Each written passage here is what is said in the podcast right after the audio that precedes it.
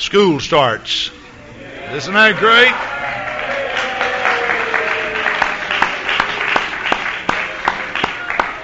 Calvary Christian Academy will convene for its fourth year. Fifth year. We've had four years already for its fifth year. And it is a distinct honor to be able to work with young people. Uh, I was just so amazed when the quizzers were up here Thursday evening. And to think as good as those kids were that they actually got beaten by another team. Eau Claire's had an outstanding team now for two or three years. When Eau Claire went to the Nationals last year, it was my understanding that they did not answer one question because the team that they challenged there was so good.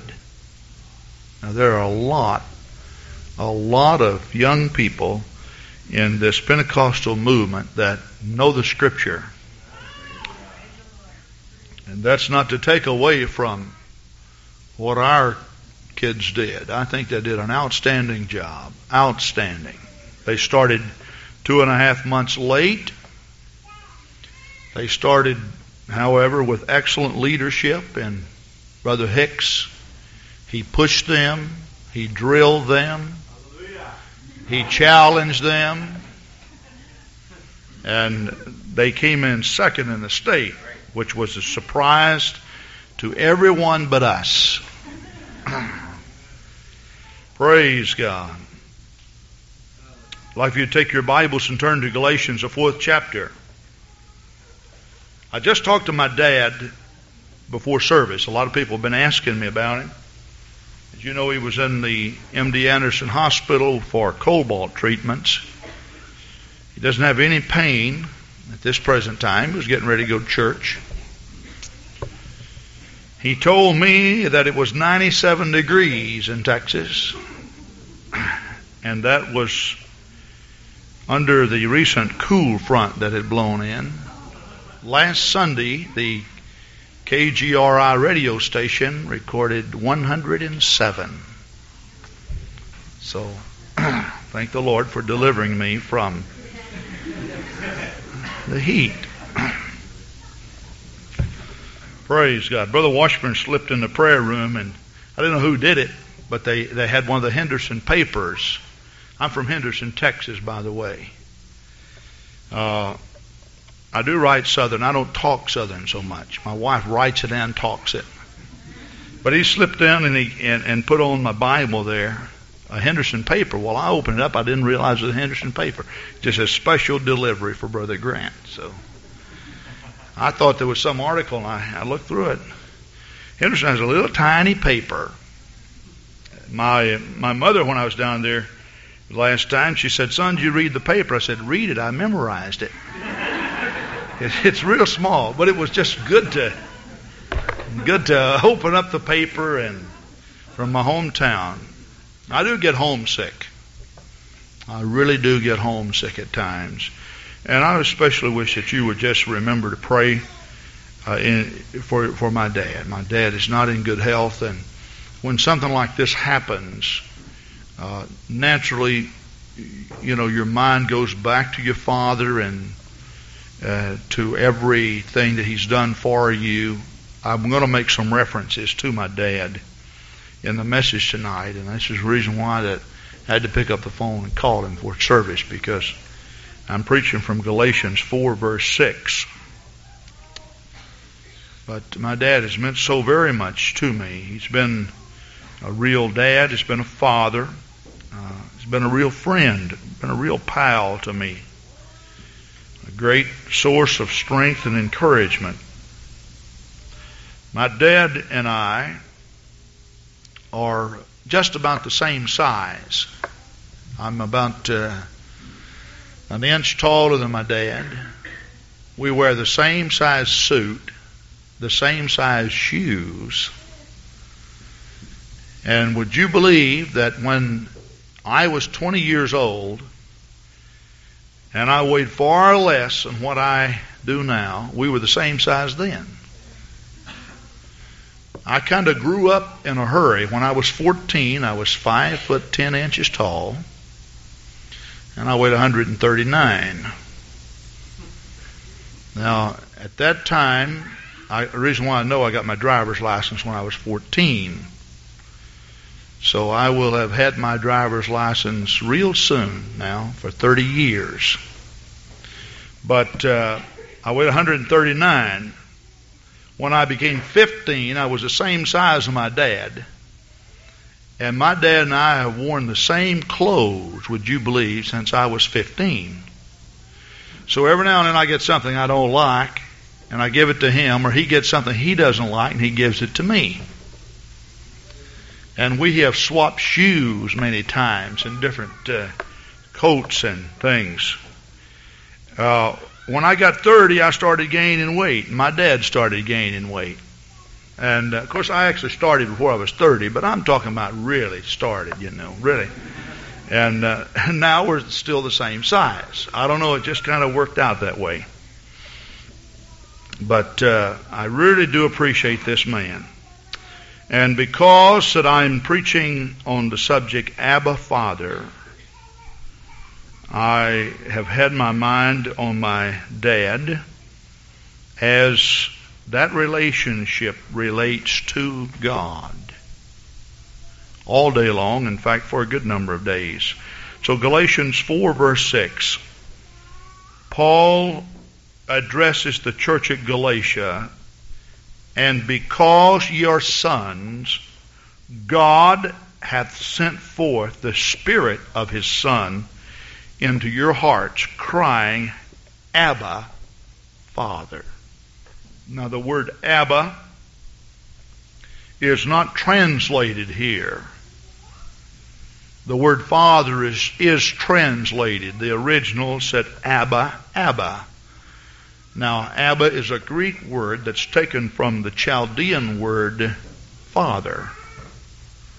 And so the scripture for uh, clarification tonight could be translated correctly, and God has sent forth the Spirit of His Son into your hearts, crying, Father, Father. Praise God. And you may be seated. There is a similar verse found in the eighth chapter of the book of Romans. So if you'd turn there with me. Romans, the eighth chapter. And if you will look at verse 15, well, let's, start, let's read verse 14 because it's speaking of sonship. For as many as are led by the Spirit of God, they are the sons of God. For ye have not received the spirit of bondage again to fear, but ye have received the spirit of adoption, whereby we cry, Abba, Father, or Father, Father. The Spirit itself beareth witness with our spirits that we are the children of God. I was thinking recently about the Lord's Prayer. And when you look at the Lord's Prayer that's found in Matthew 6, you will find that there are certain things that the Lord was stressing when He was teaching us to pray. In the sixth chapter, starting with verse 8, Jesus said, be not ye therefore like unto them, for your Father knoweth what things ye have need of before ye ask Him. Now we are His children, and He was actually saying that that uh, just as a father would take care of his children, God knows your own needs. Now, there are not too many children who are in the household that would come up to, to a dad or a mother and say, I need a new shirt. without the father or mother knowing that there is a need for a new shirt. Because parents usually, this is the case, they know the need of those children. Even though the children may ask, they, they already recognize the need. If you are a good father, you carefully examine. That is, in the, especially in the younger years of your child's life, they examine their shoes and their clothing and everything. You want them to dress properly. You want the shoes to be uh, of the right fit and such. And you know, even though the child has not asked, you know that there is a need. Now, Jesus then said, After this manner, therefore, pray ye, Our Father which art in heaven, hallowed be thy name. Now, there are a lot of people that are addressing the Lord as Father. You hear, you hear this being read. I, I wonder, however, if people, when they talk of the Lord in the sense of Father, if they really understand what that type or what that relationship is all about. Because when I read my Bible about children and parents, especially sons and fathers, I understand that there's a relationship there that is just it's just understood by God that that's the way it ought to be, even though there are some commandments there. See, Jesus said, Now, if you love me, keep my commandments. Well, the truth of the matter is, when a child is in the home of the Father, he has no other alternative but to keep the commandments. Because the Scripture tells us that we should obey our father and our mother. There are a lot of people that, that they don't care one thing about the word of the Lord, and they're always praying these million dollar prayers, you know, our Father, this type stuff, you know. Now, I'm not saying you shouldn't address him as being Father, but I'm saying there's a lot of people claim kin to him from a spiritual sense. They're not kin to Him. They are from a sense of which I spoke to you this morning. Because all of us are the offspring of God. We are the offspring of God. That's what the Bible tells us. So, as far as our life is concerned, and the general makeup, God is the Father of all living. But as far as a spiritual relationship is concerned, there's just a lot of people talking talking about God the Father, and and He's not really their Father. Now He may be their God, but He's not their Father.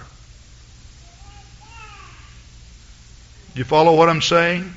And the reason why that He's not their Father is because they do not do the works of Him. See, Jesus said in John the eighth chapter, verse 39, when the Pharisees claimed to be the children of Abraham, Jesus said, No, you're not the children of Abraham. He said, if, if you were the children of Abraham, you would do the works of Abraham.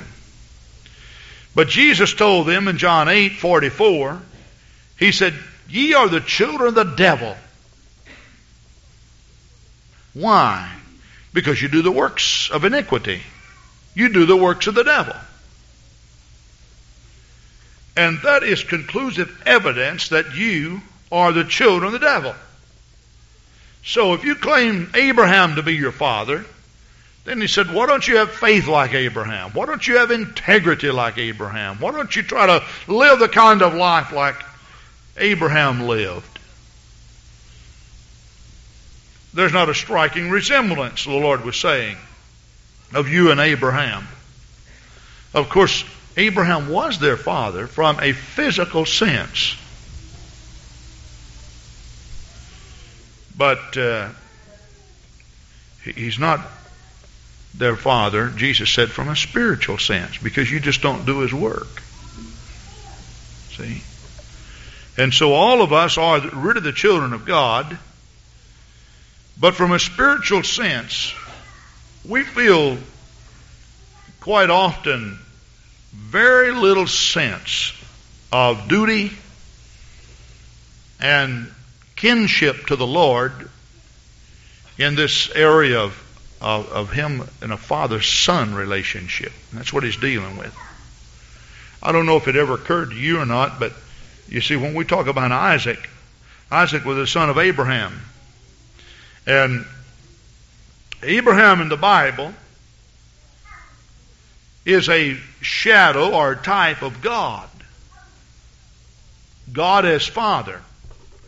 Isaac was the miracle son.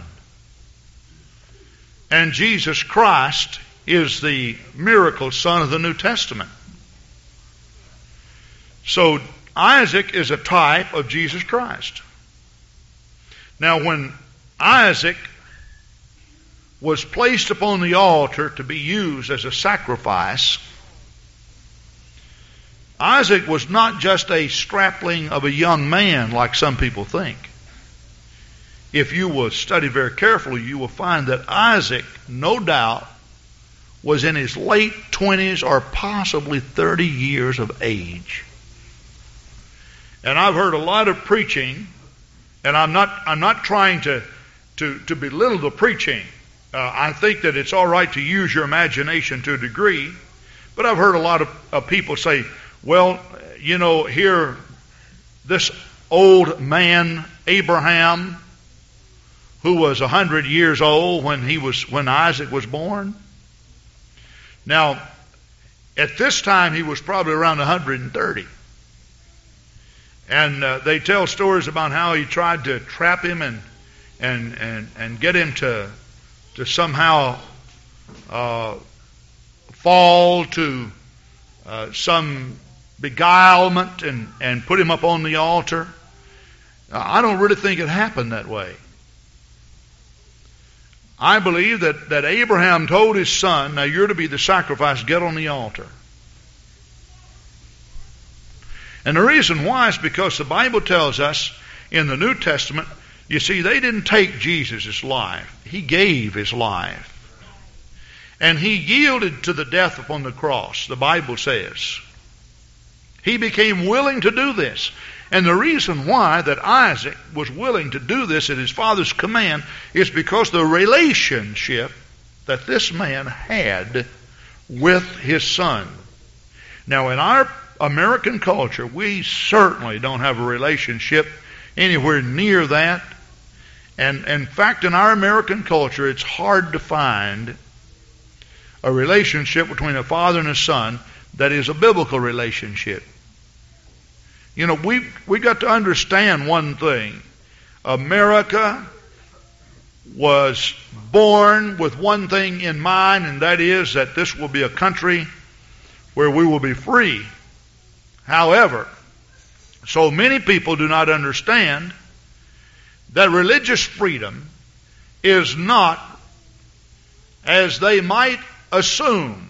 It doesn't mean just do your own thing the way you want to do it, but religious freedom, as proclaimed in the Bible, is strict adherence to the principles of the Bible. See, Jesus said, Of whom the Son has set free, he is free indeed. So the American culture and lifestyle, which is a conglomerate of so many different cultures of the world, diametrically opposes the lifestyle of the Bible. You've got to understand that. This is the reason why that that uh, a, a man like Abraham can say, "Son, God sent me up here to use you as a sacrifice." And he he had that type of influence over that boy.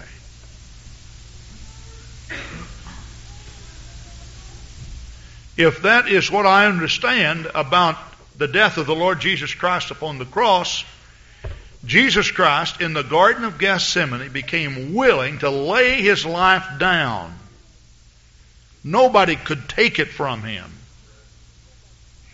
There was no power on earth that was strong enough to take it from him. And you know, I, I get to thinking about uh, this type of relationship. And I look at the relationship that I've I've had with my dad through the years. Now, my dad, my, my dad was. He, he's the type man he likes to have a good time, but when it's all over with, uh, you know, you don't say much to him.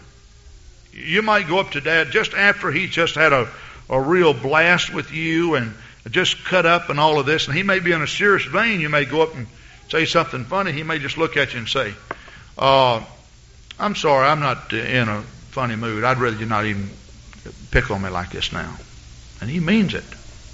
Just uh, that's the way he is. He is considered by some people as being real peculiar. now, I happen to be one that considers him that way. Uh, not in not in a in a sense of uh, of disrespect, but uh, in, in, a real sense of respect. When he's in a mood like that, I just don't bother him. I just plain don't bother him. But uh, my dad, uh, he spent so much time with me and did so many things with me, and was such a such a great man. But I remember a few times in which I felt that I just didn't didn't much want to do what he told me to do. I remember one time we lived in a real small house right outside of Henderson, Texas, and and we we were raising chickens. Chickens are the nastiest creatures on the face of the earth. I don't know if you've ever raised any chickens before, but we had hundreds of chickens, and and my job was to take and slaughter these chickens. Well, I have literally wrung the necks off of thousands of chickens. You're probably looking at the champion chicken killer of the world when you see me.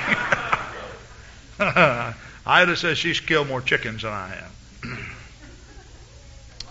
wow, you're talking about killing chickens. I mean, we raised them really by the hundreds. And uh, you, you just start wringing chicken necks and you wring them and you wring them and you wring them and you wring them and you wring them and you wring them. Then after you do that, you dip them in this boiling water. Do we have any city slickers here that's never dressed a chicken?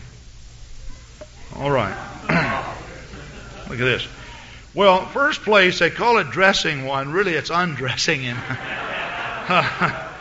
you, you, you get this boiling water and you, you, you know, you really get it hot and you dip this chicken in it two or three times and then you, you test the feathers and they, they have to slip out easily. And so I get this big gunny sack, we call them toe sacks down in Texas, and we just fill it up with these scalded chickens. And then you just pick all these feathers out. Man, I picked chickens like you wouldn't wouldn't believe. And uh, so one day I was uh, picking chickens. Now, uh, when we came to the table, one thing that my dad required, okay, when, we, when it come time to eat, you always washed your hands, you combed your hair, you cleaned out your fingernails. You never hummed at the table. You never sang at the table. You don't come with gum. And you use real good table manners, okay? Well, this day I was so tired, I had other things to do besides clean chickens. And I just decided that I didn't want to clean up and come to the table. So I came to the table, my hair wasn't combed, my face and hands were not washed. And I remember he just looked at me and said, uh, Are you ready to eat? And I said, Yes, sir. And you always addressed him as sir. Yes, sir. He said, Well, I, I think not. And I said, Well, what's wrong with me? And he said, You don't have your hair combed, you don't have your hands washed. Well, I'd washed my hands, but my nails were all dirty. And so he said, So go wash.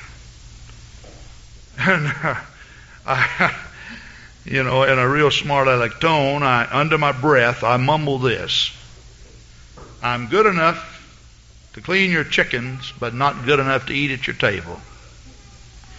And, and I'm here to tell you wow. I didn't believe that he heard me.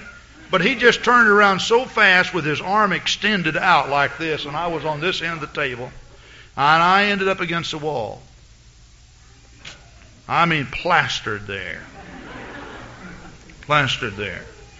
But you, and, and when I got up, listen, I was headed toward the back porch. We didn't have a bathroom in the house, and we had a wash bench on the back porch, so we washed our hands out there. I was headed toward the back porch, and I got cleaned up for the meal. Now, I point that out for a reason. You see, my dad, whether he was right or wrong, he was the head of the household. And the reason why that I say a lot of people in in direct defiance of God's principles and laws, they pray these beautiful prayers, Our Father which art in heaven. He's not their Father because they will not listen to His principles or His laws. See? And whether you agree that God is right or God is wrong, and I hear a lot of people that disagree with God. Now, I never heard that before, but I'm hearing that now. Lot, who gives God the right for this? And who gives God the right? Well, He's God. That's who gives Him the right. You see, I could have argued with my dad all I want to, but my dad, my, that was my dad's house. See? My dad set the rules there. If he'd let me set the rules, it would have been chaotic for sure. See? We would have had a terrible mess in the household if I'd have set the rules. But this is the way it is.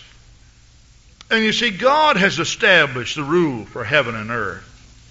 This is God's earth we live on. He is the Father of all living. And while a lot of people are praying, My Father, He's not their Father from the sense of doing His works and being His children. While my dad was very stern, very strict, I will say that he, he did show a whole lot of love to me by bestowing upon me so many, many good things. I have just for keepsakes in, in, in a drawer at home a watch the watch still runs. Now it's stopped now because I, I intentionally stopped it. It does not have a crystal on it. And I took the hands so that when the second hand comes around, I pushed it down so when it hits the other hands, it stops. Now, the stem in, in it is broken off, so I can't wind it up. And that's the reason why I wanted to stop it. I didn't want it to wind down. But my dad, when I was a little bitty kid, he worked hours and hours and hours and hours out in West Texas pulling cotton. Listen, that's a terrible job if you've ever done that. Just to buy us kids a good Christmas gift. And he bought us all a watch. So I still have that watch, and, and I hope I have it for many, many, many years. I've had it since I was a little kid. I wore that watch until probably, well, after I moved to Madison here. And I broke the hand off of it, or the the uh, the wine stem, and so I I just bent it so that it would it would stop running. I didn't want it to wind down. But uh, it has meant so much for me, to me. Now God always takes care of our needs, but you know, He gives us a whole lot of things we don't really need, but just good things in life, just because He likes to make us happy. Now, I needed a watch when I was a little kid. I lived by the calendar, not by the watch. I, I never even knew what day it was, hardly. You know, I just knew when Sunday came and when Monday came, and I had to miss, I think, Monday and Tuesday uh, almost of every school week because we did a, some farming and also we had wash day on Tuesday and I had to draw all the water from the well and get all of the we had a big wash pot and we got this hot water boiling and put all these old dirty clothes in them and we used homemade soap anybody here ever made any soap sister luke have you ever made soap sister luke has and veda said she has did you raise your hand veda you have made soap. Felix has made soap. How come you ever made soap, Felix? she used to make lye soap. Okay. Sister Miller. Oh, you have Lysol. Did you make it? All right. Isn't that something? But uh, we had to get to, we had to get it all together and everything. You know, as hard as things were, my, here my dad goes and gets this nice watch for me. I didn't need that watch, but it has meant so much to me. And you know what? I think that I'm just going to put this in. I think any of you who have been blessed of God to possess things right now that you really don't need, but just that are in excess of what you need. You need to take care of them and you need to love them. And don't let those things go to your head as, as uh, if maybe through some good works of yourself that they, those things have come about. That is not true. That is not true. You know, the Bible says not by works of righteousness, lest we should boast. You know, I, I thought, I thought this afternoon of that scripture, and I didn't plan on mentioning it today, but, but tonight, but, but I know of a man who was such a great man of God, such a great man of God, and he did so many great things, and then in his latter years he failed God. And uh, I was thinking about his influence and the things that he has done and the investment in the kingdom of God. And, and you see, this man will never be able to stand before God and say, But look at all the good things I did, Lord. You've got to know it's not by works of righteousness. It's through our faith in God. If our faith ever fails us, friend, we've cut off the line that leads to salvation. Those good things the Bible says will not be remembered. Praise God. And, and, and the most that we can say when we stand before God, if, if I understand the Bible correctly when the awards are given out, you know, He could bring me an award with many, many stars in that crown. He could, he could do the same for you. But all of us would have to stand there and say, look, you know, really, I'm, I'm not here, Lord, because of anything that, that, that you have honored me for, but I'm here because of you. Because you made it possible. You kept me in the fold. Praise God. Oh, hallelujah. It's just so good to have a, a, a father son relationship. I'm here because God put me in this body. I, none of us are responsible for our, our fidelity or membership, maybe I should say, to Calvary Gospel Church in the sense of being born into this. Brother Andy mentioned his son. Thank God for the delivery of this son. Nine pounds and one ounce. It's a big kid, isn't it? When I was born, I weighed 10 pounds even. So people ask me sometimes about how much I weigh and all this. I said, now look, don't be asking such personal questions. I will tell you this. I got off to a good start. I weighed 10 pounds when I was born. My mother weighed only two pounds when she was born. Can you believe that? Two pounds. When my mother was one year old, my grandmother made a, an apron, not an apron, a bonnet just to fit her fist, and it was too big for my mother. Now, when we look at life, and, and we look at so many variances of life, and so many different sizes and shapes and personalities and everything, you know what really makes this so beautiful, though? You see, little Andrew, who was born to Anthony's or to Andy's household, really, Andrew did, here he is. He had nothing to do with this. You know, every now and then, young people, they say, well, I don't know why I was ever born. And I've even had young people say, I had nothing to do with this. Well, naturally not. You, I mean, you know, you've heard of people talking to themselves, and you heard of people talking to the brick wall. You know, you can't talk to nothing, so you can't ask. If you want to be born, if you want to be conceived, you can't ask that. But you see, the beauty of all of it is it, it, it takes the decision making process out of the kingdom of God. You know, just as little Andrew had nothing to do with who his parents would be. We're all here, and, and God put us here. All of a sudden, you know, just look back and just name off some of the recent ones. Here's Paul Crawford sitting here. He's pretty new in the kingdom of God. Did the Lord tell me, now go walking down the street someplace and look for Paul Crawford? Did he do that? Did he tell Brother Rossing that, who's probably responsible for this man being here? No. This just didn't happen that way, see? Just all of a sudden, he is invited to church. He comes, the Lord gets inside of his heart, and he's born of water. He's born of spirit, and the Lord just kind of delivers him and say, Here he is. He's your brother. Love him. Take care of him. Same was true with Sister Diane, who recently came in. You know, just uh, all of a sudden, here she is, born of water and born of spirit. The Lord says, Now she's your sister. You don't have a choice in this. Just love her. Take care of her. So when we when we look at it, you know what? Uh, who are we to boast or brag about what we're involved in, from the standpoint of us making it? Oh, listen, it's God that made it possible. He is the Father of all. Praise God. Praise God. Praise God. Now, I just want to talk to you uh, about the new birth tonight. I think that this is this is uh, just the vein that God would like for me to get in. So if you'll turn to Acts the second chapter.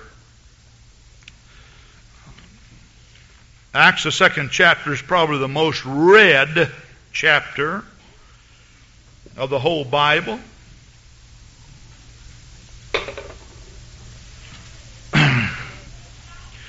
And when the day of Pentecost was fully come, they were all with one accord in one place. And suddenly there came a sound from heaven, as of a rushing mighty wind, and it filled all the house where they were sitting. And there appeared in them cloven tongues like as of fire, and it set upon each of them. And they were all filled with the Holy Ghost, and began to speak with other tongues as the Spirit gave them utterance. Now, the word other tongues is found in the Bible. Also, the word unknown tongues is found in the Bible. Now, other tongues can be an unknown tongue. An unknown tongue is always other tongues. In the sense here, uh, the, there were people that recognized that they were speaking a, a, language that they didn't understand, but they, that is, those who spoke didn't understand it, but those who heard understood. So the word other tongues is used here. In other places in the Bible, unknown tongue is used because it was unknown to anybody who was there. Now, I personally think if you, if you look at Romans 8 and also Galatians 4, it, it's talking about an entrance into the body of Christ or into the family of God in which we thoroughly recognize our relationship with our Father. It's putting ourselves under subjection to Him and realizing that we were begotten of Him.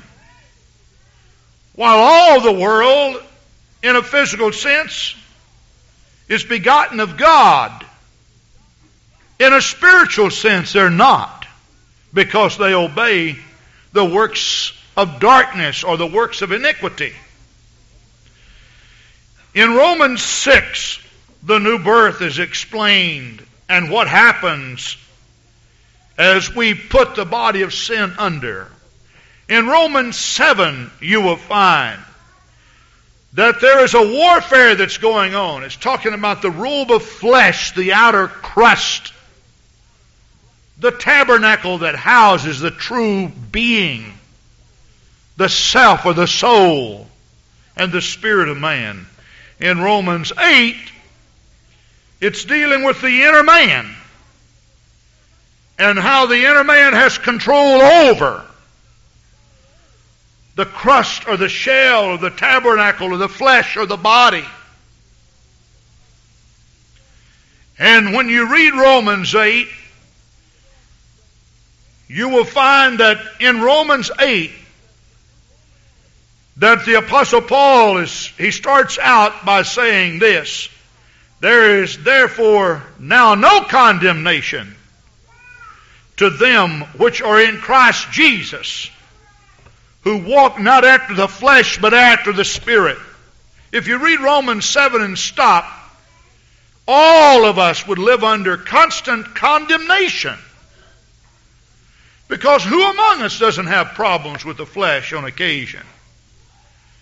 But you see, as this brother stood tonight, and he said, I thank the Lord that has given me power over my flesh. Now, some of you may sit here and cringe in embarrassment when somebody says something like this.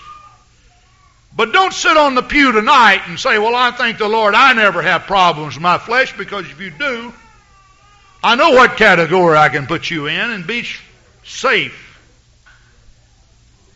Because every man that has ever walked upon the face of the earth has problems with the flesh. That's the purpose of fasting in the Bible. You see, prayer moves God, fasting moves you.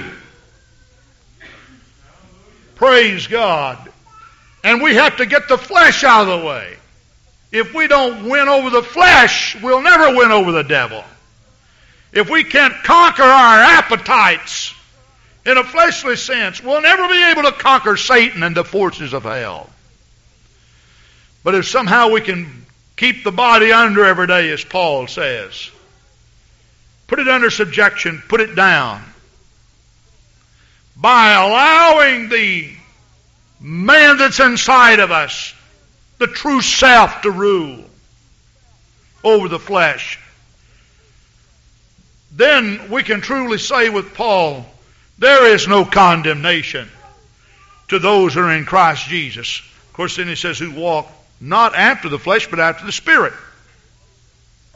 For the law of the Spirit of life is Christ Jesus for the law of the Spirit of life in Christ Jesus hath made me free from the law of sin and death. Oh, praise God. Now, as you go on and read, he talks about the carnal mind, he talks about the spiritual mind.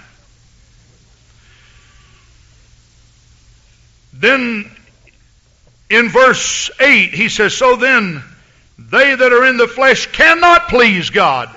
Now, we're all in the flesh. How many of you left your bodies at home? See, we all brought our bodies around. Every place I go, I have to take this body with me. So he was not saying they that walk in the flesh or they that are in the flesh in the sense in which I'm speaking now, but he's, he's, he's talking about the people who constantly stay in a carnal state of mind. Constantly stay in a carnal state of mind. And there are some people that it doesn't it doesn't make any difference what happens, they always interpret carnally. What's best for them and what's for the betterment of their livelihood and everything. There's some people that seem to never get a grip on spiritual thinking. If you never get a grip on spiritual thinking, I can go so far as to say, I do not believe you can be saved.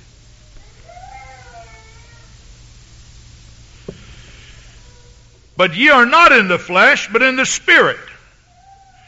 Now, if you look at verse, verse 10, and if Christ be in you, the body is dead because of sin, but the Spirit is life because of righteousness. Now, he goes on to say, and I read this repeating it, for you have not received the spirit of bondage again to fear. You know, the, the Spirit of the Lord Jesus Christ that put you under the New Testament law has actually delivered you from the law of sin and death. Did you know that there are there is great liberty in the liberty in the law of God. He said, Now, you have received the spirit of adoption, whereby we cry, Abba, Father. Now, it appears to me that what he's saying here is that when you receive the Holy Ghost, your spirit inside of you made intercession with God. And it cried out for the first time in all of your life in recognition of Him as the true Father of all of your livelihood. Praise God, praise God. You know, Paul says in 1 Corinthians 12 that no man can call him Lord except by the Holy Ghost. Now, I've heard a lot of people say, well, that's simply saying if you can say Lord, Lord, you've got to have the Holy Ghost because you can't say it without the Holy Ghost. That's not what he's saying. He says this the only way that it's recognized by God when you say, Lord, Lord, is to put him in a position in which he's really Lord. And you can't do that unless you're filled with the baptism of the Holy Ghost. Praise God. So no man can really call him Lord except by the Holy Ghost. You see, some people will go before him and say, Lord, Lord. And they will not enter therein. The Bible says. But God only recognizes that particular position when you personally recognize it in your own life and in your own heart. Now, if you will turn to Romans the 8th chapter verse 26. Likewise the Spirit also helpeth our infirmities. For we know not what we should pray for as we ought, but the Spirit itself maketh intercession for us with groanings which cannot be uttered. And the cannot be uttered, as far as I can see, uh, I, I'm not a Greek scholar, so I have a, a Strong's Concordance and some other helps. But as far as I can see what this scripture is saying, the Spirit itself maketh intercession for us with groanings which cannot be articulated, or words that you can't understand. And that seems to be what Paul was speaking of here in the 15th verse of Romans 8 and in Galatians 4 verse 6. That for the first time when the Holy Ghost flooded your soul in a language which you didn't understand inside of you when you were made new or born again. That your spirit and your soul cried out to God, Father! Father! Why? Because you see, your soul and your spirit had been set free from the bondage of sin and iniquity. And for the first time, it was free as a bird from a cage. Praise God. Oh, Father, Father, Father, Father. Inside, there was a voice that was ringing out to God in true recognition. He set us free. He made us all that we are. Praise God. Oh, listen, I know when the Lord filled me with the baptism of the Holy Ghost, I still remember it so very, very, very, very well. I remember when I went down in the name of the Lord Jesus Christ, had my sins remitted. Oh, I felt so clean inside. I then went down to the altar, April 15th, 1961, on a Sunday morning, and I began to pray. Listen, I remember praying at that altar before when my heart wasn't clean. I remember the preacher preaching when my heart was filled with sin. I remember how I used to think these poor people here, they go to church on Sunday morning, they go on Sunday night. We had a Tuesday night service and a Thursday night service, a Friday night youth service. Just church, church, church, church, church. These poor people. This preacher just churches them to death. And I, I remember sitting by. I'd, I'd, I'd rather be anything in the world than to be an apostolic. Just church, church, church, church, church.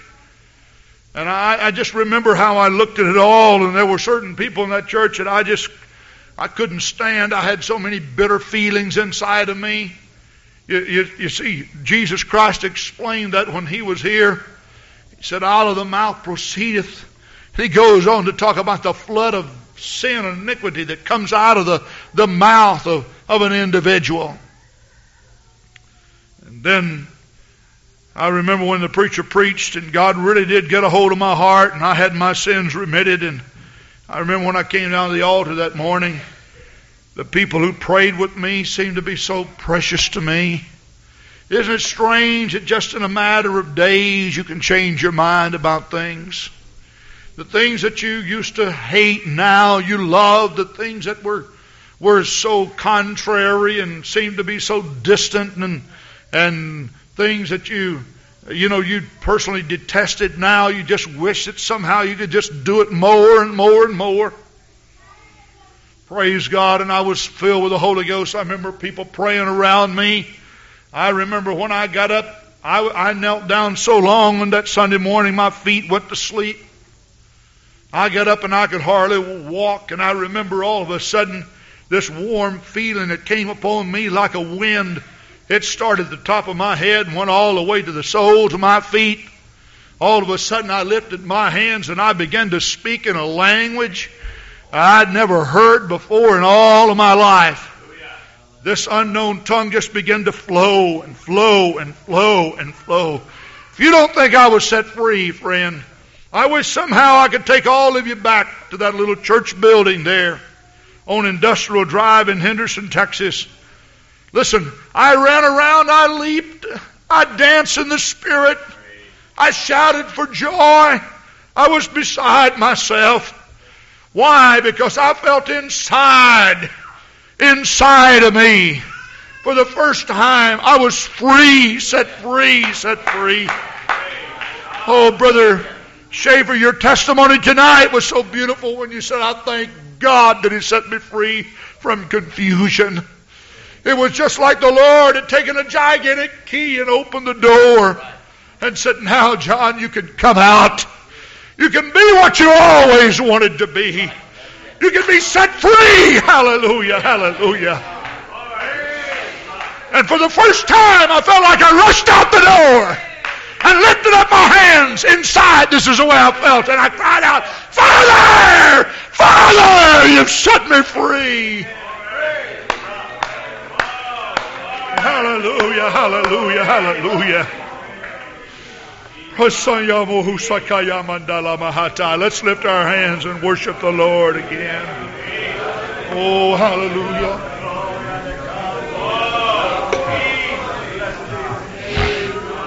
Hallelujah.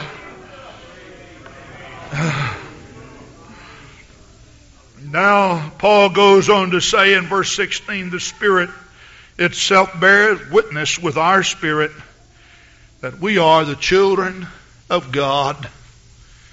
We are the children of God. Now, why are we the children of God? Because we do the works of God. We are born of His Spirit. And if children, then heirs, heirs of God, and joint heirs with Christ, if so be that we suffer with Him, that we may also be glorified together. Do you know how you get to heaven? Do you know why you get to heaven? You don't get to heaven because of all the good things you do. Now, I'm not ruling out good works because if, if you are his child, you're going to do what he does. That's why they were called Christians in the Bible, by the way, because they acted like Jesus. Christian means to be Christ like. But if I know the scripture correctly, heaven is not a place that you earn. It's a place that you inherit.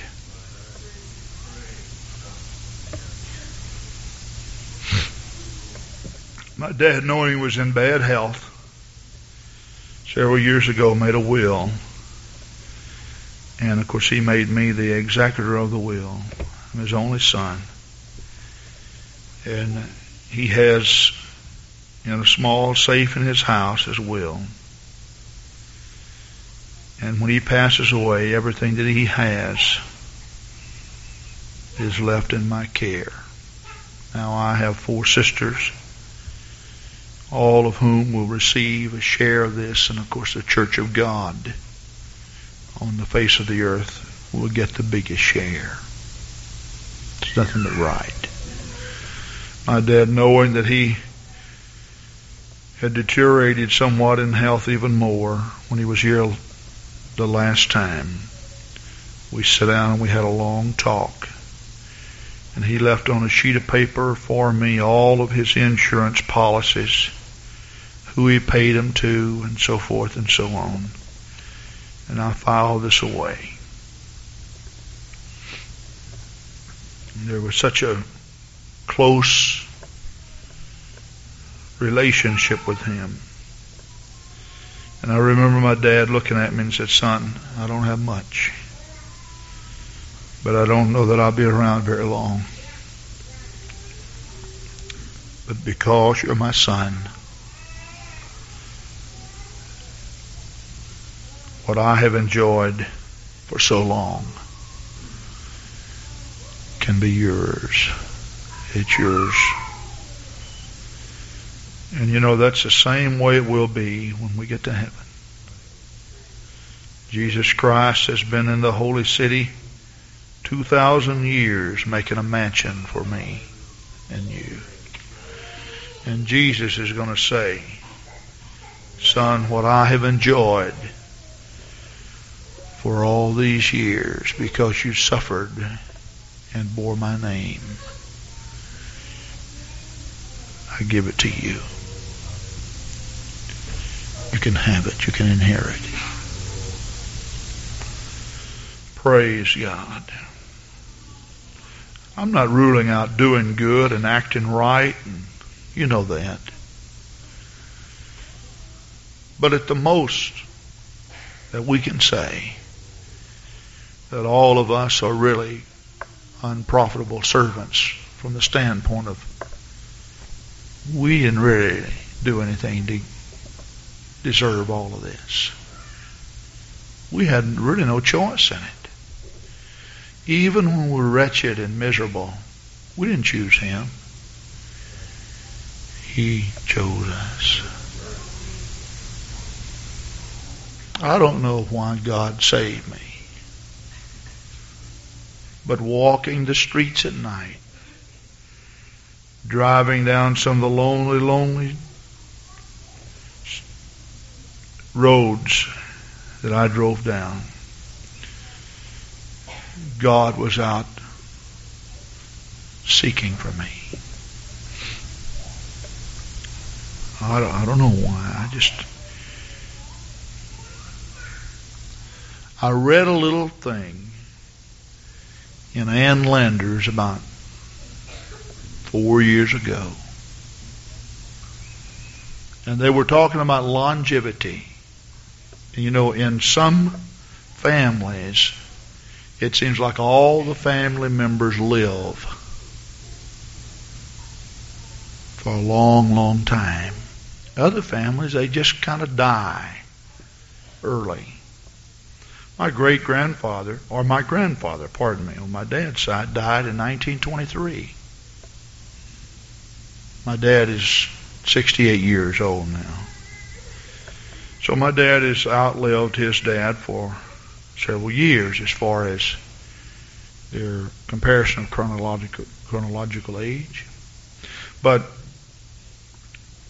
Ann Landers called attention to the readers of her column, and I'm not a fan of Ann Landers. I very rarely read it. I don't know why I was reading it this time. But in one family that she mentioned, I think the youngest one in that family to die was 94 years old. And so the question was raised what's a secret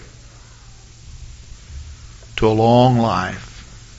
And Ann Lander said the secret is you've got to choose the right parents. Well, I didn't have much of a choice, and neither do you. But I got to thinking about eternal life. You know the secret to you and I living forever and ever and ever is because that we have the right parent. Because he had no beginning of years nor ending. And because he had me, the secret to longevity in the kingdom of God is having for a parent he who is first and last. He who is Alpha and Omega. He who always was, is right now, and always will be. And the secret to a bright tomorrow in eternity is to be his son and inherit what is his. Praise God. Would you stand with me at this time?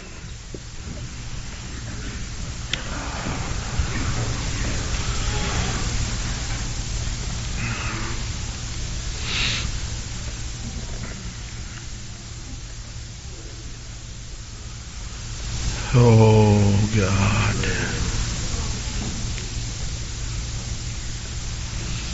Hallelujah.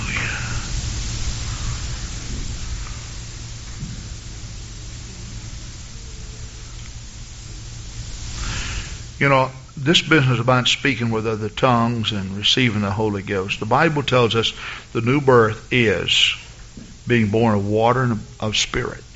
It's the burial of the old man, the old nature in water, just as Jesus Christ died. And it's receiving the gift of the Holy Ghost, which is the Spirit of Christ inside of you. Praise God. You know, you know, to me, that's just so simple. And to me, you know, it's just hard for me to, to realize why why some people just, well, I don't know if I want to do that or not. I just, I guess, I guess maybe I've been for so long removed from the world that it's hard for me to transpose my mind back and think the way that I used to think. But I, I can assure you that that uh, really this is such a simple thing. You, wonder why that preachers beg people to to be saved. You wonder why they'd even have to make an appeal. You th- you think people would be knocking on the church door saying, "Hey, I really do want to be set free." Uh, they knock on the doors of the psychiatrist because they're confused. Uh, I, I, I have never had a psychiatrist to knock on my door and say, you know, I'm just trying to to drum up a little business, and I thought maybe that that you might have a need. Never, never had a doctor come around and knock on my door and say, "Could I examine you?"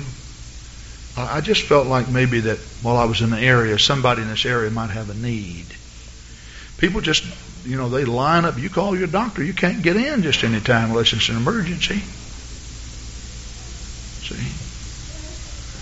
Wonder why is it that we understand all of our needs except one?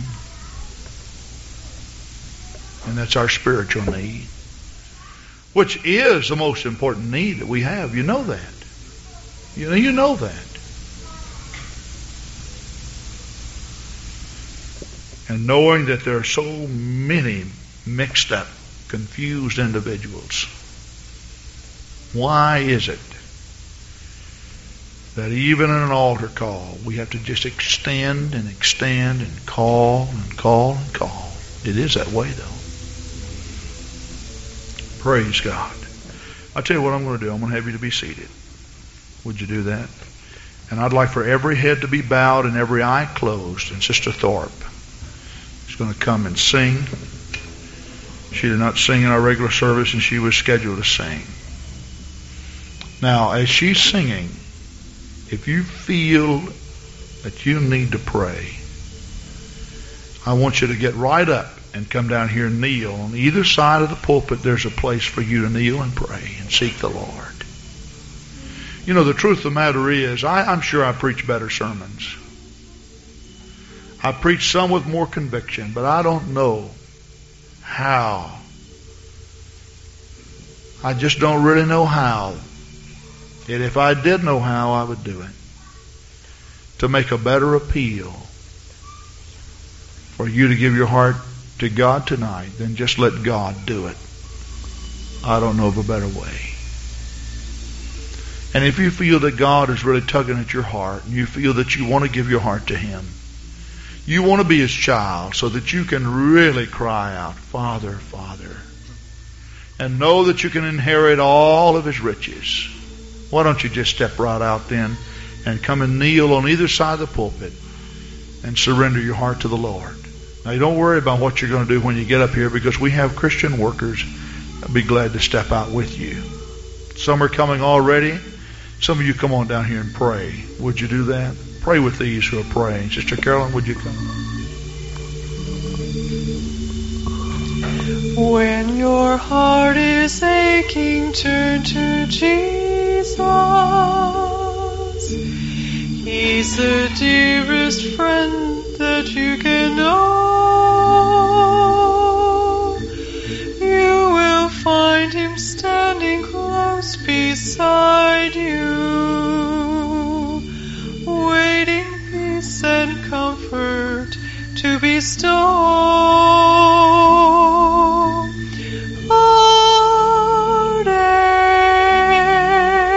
Heartaches, take them all to Jesus. Go to Him today, do it now without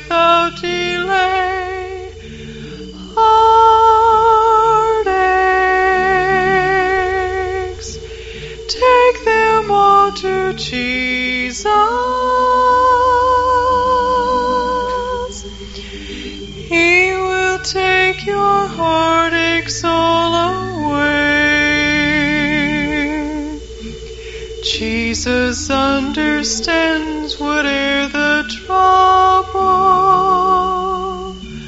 and He waits to heal your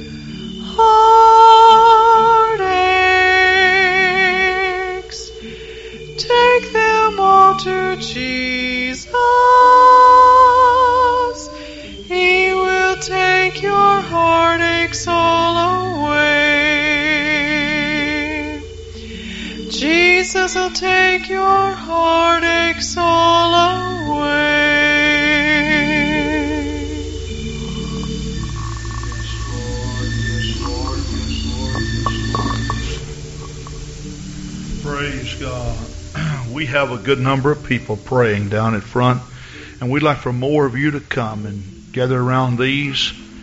Praise God. There's a great move of the Lord in this place right now. And perhaps I'm speaking directly to someone who'd like to come on now. Don't hesitate. Just get right up and come right down here and surrender you all to the Lord. Would you do that right now? Praise God. And more of you come and pray with these. Praise God. Some of you come and pray here with, with Jane. Some of you sisters come over here and pray with her. Praise God. Oh, hallelujah, hallelujah, hallelujah. Find someone to pray with. If you see somebody that needs encouragement, go to them and pray with them. Oh, hallelujah. Blessed be the name of the Lord. Oh, God is so great. God is so